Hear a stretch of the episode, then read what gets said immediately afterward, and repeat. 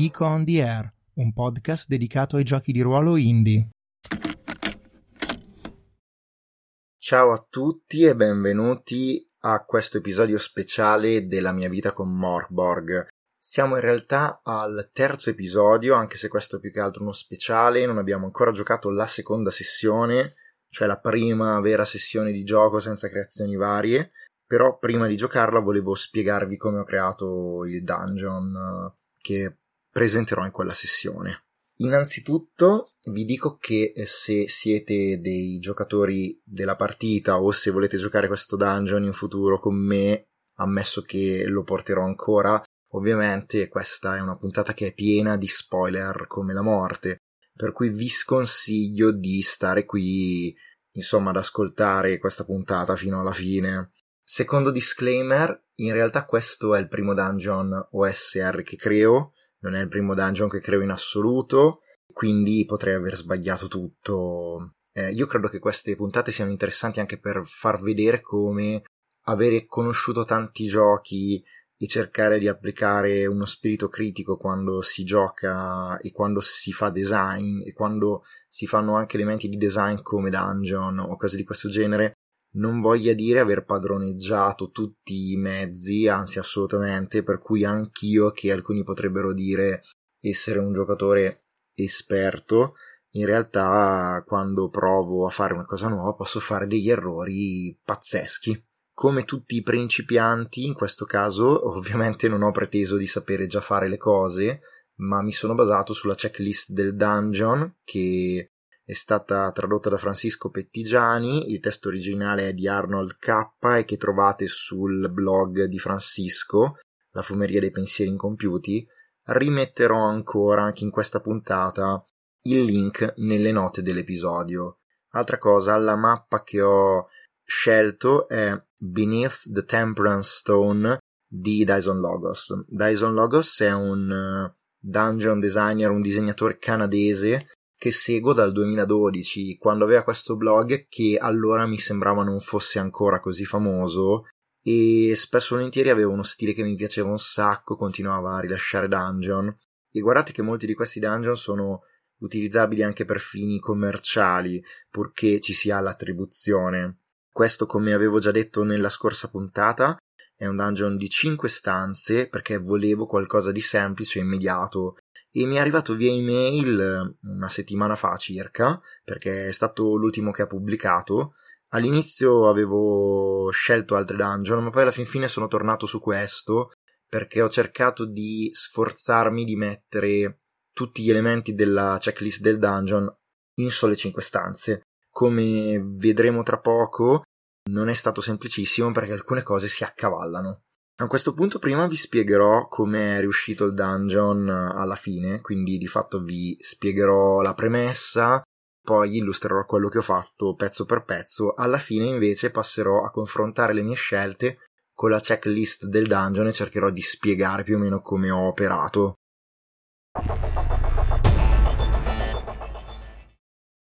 Innanzitutto il dungeon è la tomba di Valamir e Valia, che sono i due fondatori del villaggio di Kinallen, quello dove sta sparendo la gente. Cosa è successo? Beh, fondamentalmente tanto tempo fa Kinallen era solo una fattoria e in questa fattoria abitavano Valamir e Valia. Siccome c'era una grande carestia e loro rischiavano di morire, hanno fatto un patto con una demone succube che si chiama Erinnet, che si dice essere stata anche concubina di Necrobel, il potentissimo dio della morte, dell'apocalisse, del mondo di Mörk Borg. In cambio di questo patto, di fatto lei ha preso possesso della loro anima, dei loro corpi, li ha travolti in un vortice di sesso sfrenato, e questo vortice di sesso sfrenato ha richiamato altre persone che sono arrivate lì, hanno partecipato a questa sorta di rituale orgiastico e poi hanno fondato il villaggio, che da lì ha prosperato.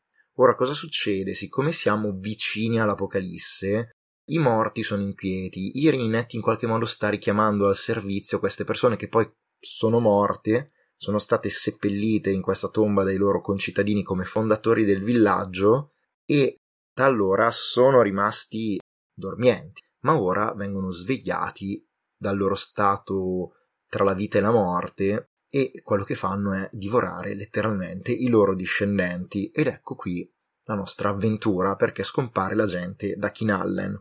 Ora, una volta che io ho pensato a questa storiella, che è molto semplice, nulla di che, mi sono messo a prendere appunti su una mappa stampata del dungeon in formato A4. Più o meno quando avevo esaurito lo spazio, perché lo spazio era veramente poco, ho pensato adesso vabbè la metto in belle, già che c'ero ho corretto alcune cose che non mi tornavano logicamente, ma innanzitutto vi dico come è fatta questa mappa fisicamente.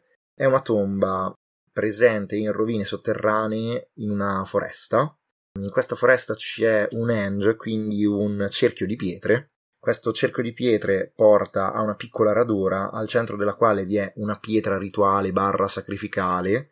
Sotto questa pietra c'è un'apertura che porta delle scale che vanno nel ventre della terra sotto la foresta. C'è una stanza principale che ha 3 statue e 2 porte, una che dà sulla sinistra e che porta alla stanza del tesoro, delle offerte, della tomba, una che dà verso destra che porta degli scalini e a una stanza funeraria.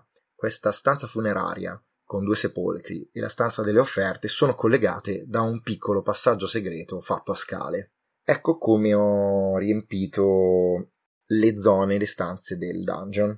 Innanzitutto la parte esterna è un henge di pietre istoriato con bassorilievi rovinati dal tempo. Questi bassorilievi raccontano la storia di Valamir e Valia, di Erinnet, dei membri del villaggio. Questo è molto importante che io l'abbia messo perché se gli avventurieri ci fanno attenzione e fanno domande a riguardo possono apprendere di fatto tutta la storia di quello che è successo nel passato. Chiaramente non di quello che è successo nel presente, ossia di perché si sono svegliati. Questo di fatto non è spiegato, ma i giocatori ovviamente ci possono arrivare, ma la storia passata questa la possono apprendere anche semplicemente stando attenti a quello che c'è sui bassorilievi. Quindi di fatto ogni pietra dell'henge ha sopra una parte della storia e c'è un ordine, chiaramente, siccome c'è un portale è facile anche intuirlo, anche qualora non si dovesse guardare le pietre in ordine, ma insomma si può sapere la storia.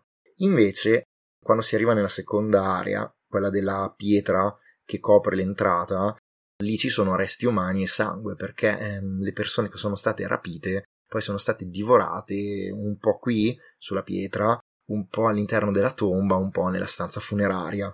Poi si arriva alla terza stanza, quella dell'ingresso, quella con le 3 statue, e c'è una statua centrale che ha le fattezze del demone Erinnet e 2 statue laterali che hanno le fattezze di Valamir e Valia.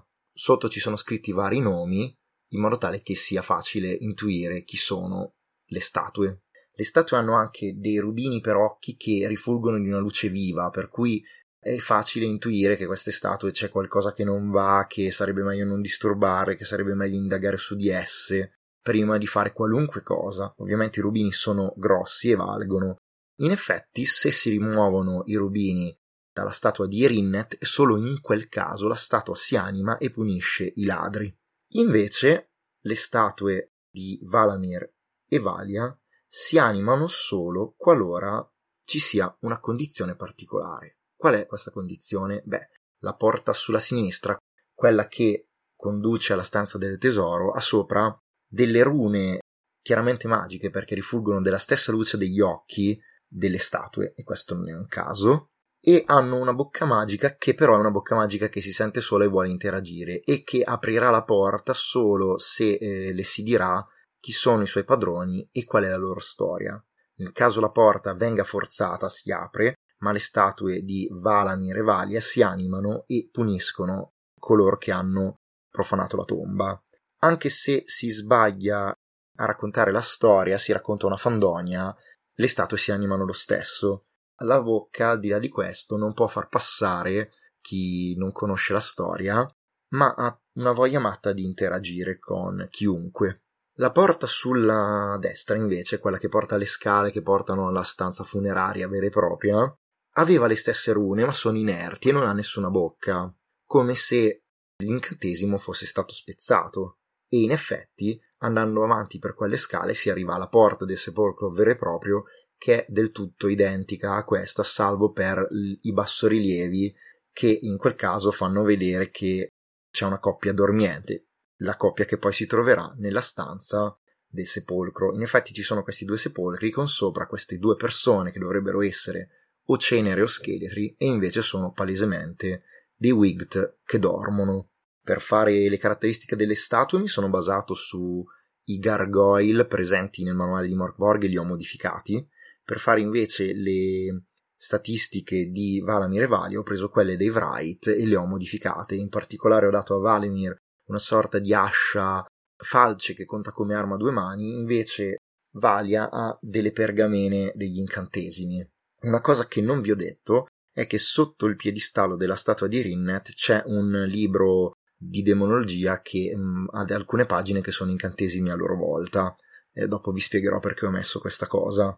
Infine, come vi dicevo prima, dalla stanza sepolcrale c'è un passaggio segreto che conduce alla stanza del tesoro, potremmo dire, delle offerte funerarie, alla quale si accede anche dalla famosa porta che dà verso sinistra nella sala principale, quella con le statue del dungeon. Questa sala delle offerte ha dentro in effetti aratri, falci e altri strumenti chiaramente per coltivare, visto che Valamir e Valia erano dei contadini, e poi ha dentro chiaramente la loro offerta funeraria, sono ricchezze, monete d'argento, e ha anche dei ceppi ai quali è legato uno dei membri del villaggio, una delle vittime che non è stata ancora divorata ma verrà divorata da lì a poco.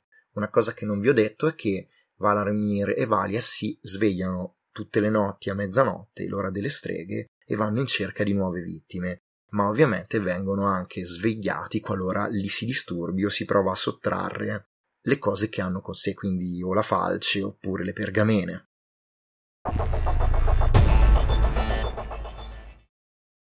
Ora analizziamo un po' il dungeon alla vista della checklist del dungeon per farvi capire le scelte che ho fatto. Beh, qualcosa da rubare ce l'ho messo, no?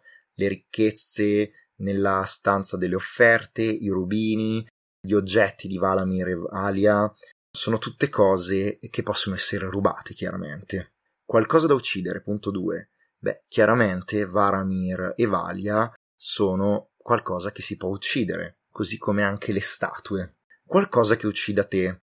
Ecco, qui cominciamo a vedere che si sovrappongono gli elementi in un dungeon così piccolo, perché Valamir e Valia sono anche forti per i personaggi, specie i personaggi che ho io, caratteristiche un po' bassine e uno che ha un punto ferita. Le statue sono pericolosissime e di fatto possono tranquillamente uccidere i personaggi.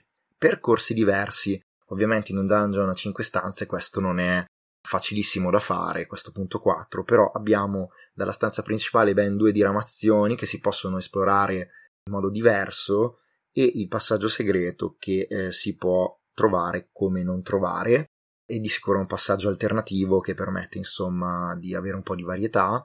Oltre a questi percorsi diversi, io li considero anche come i giocatori possono intraprendere alcune scelte. Mi pare che ci sia una certa varietà, perché con la bocca ci possono interagire, con le statue possono distruggerle oppure no, Valamir e Valia possono parlare insieme ad essi oppure no, insomma.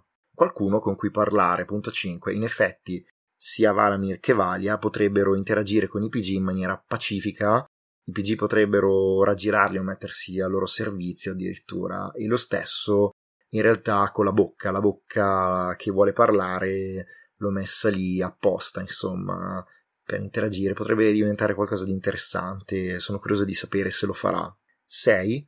Qualcosa con cui sperimentare. Ecco, forse questa è la cosa che c'è di meno in tutto il dungeon, però di sicuro magari la bocca, oppure il fatto stesso di mettersi a guardare i bassorilievi e capire come attivare la porta senza far scattare, diciamo, quella trappola, potrebbe rientrare nel qualcosa in cui sperimentare. Ammetto che non è solidissimo, però d'altronde con 5 stanze, piuttosto di mettere una roba ipercomplessa ho preferito stare semplice, magari non toccare proprio benissimo tutti i punti.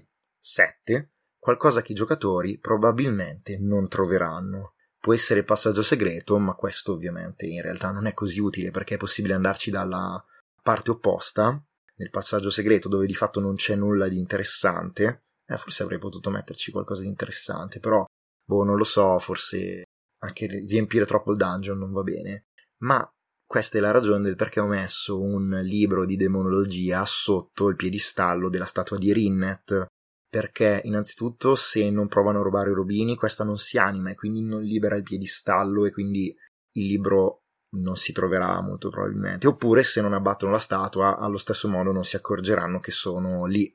Ovviamente sono, mi pare, 2 incantesimi, tra l'altro anche abbastanza forti, nonostante non ci sia bilanciamento Mörk Borg. Sono quelli per animare i morti e quelli per risuscitare le persone. Ovviamente li ho scelti perché Erinnet è quello che ha fatto, no? Cioè ha creato Valamir e Valia come non morti, in qualche modo prolungando la loro vita, per cui mi dava l'idea che i PG potessero apprendere questo da quel libro di demologia.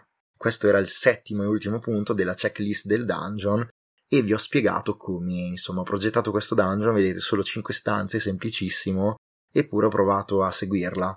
Spero che, insomma, sentire questa puntata un po' particolare, insomma, vi abbia interessato, e nel caso vogliate farmi domande o interagire con me mi trovate sui social o via email, trovate tutte le informazioni nelle note dell'episodio.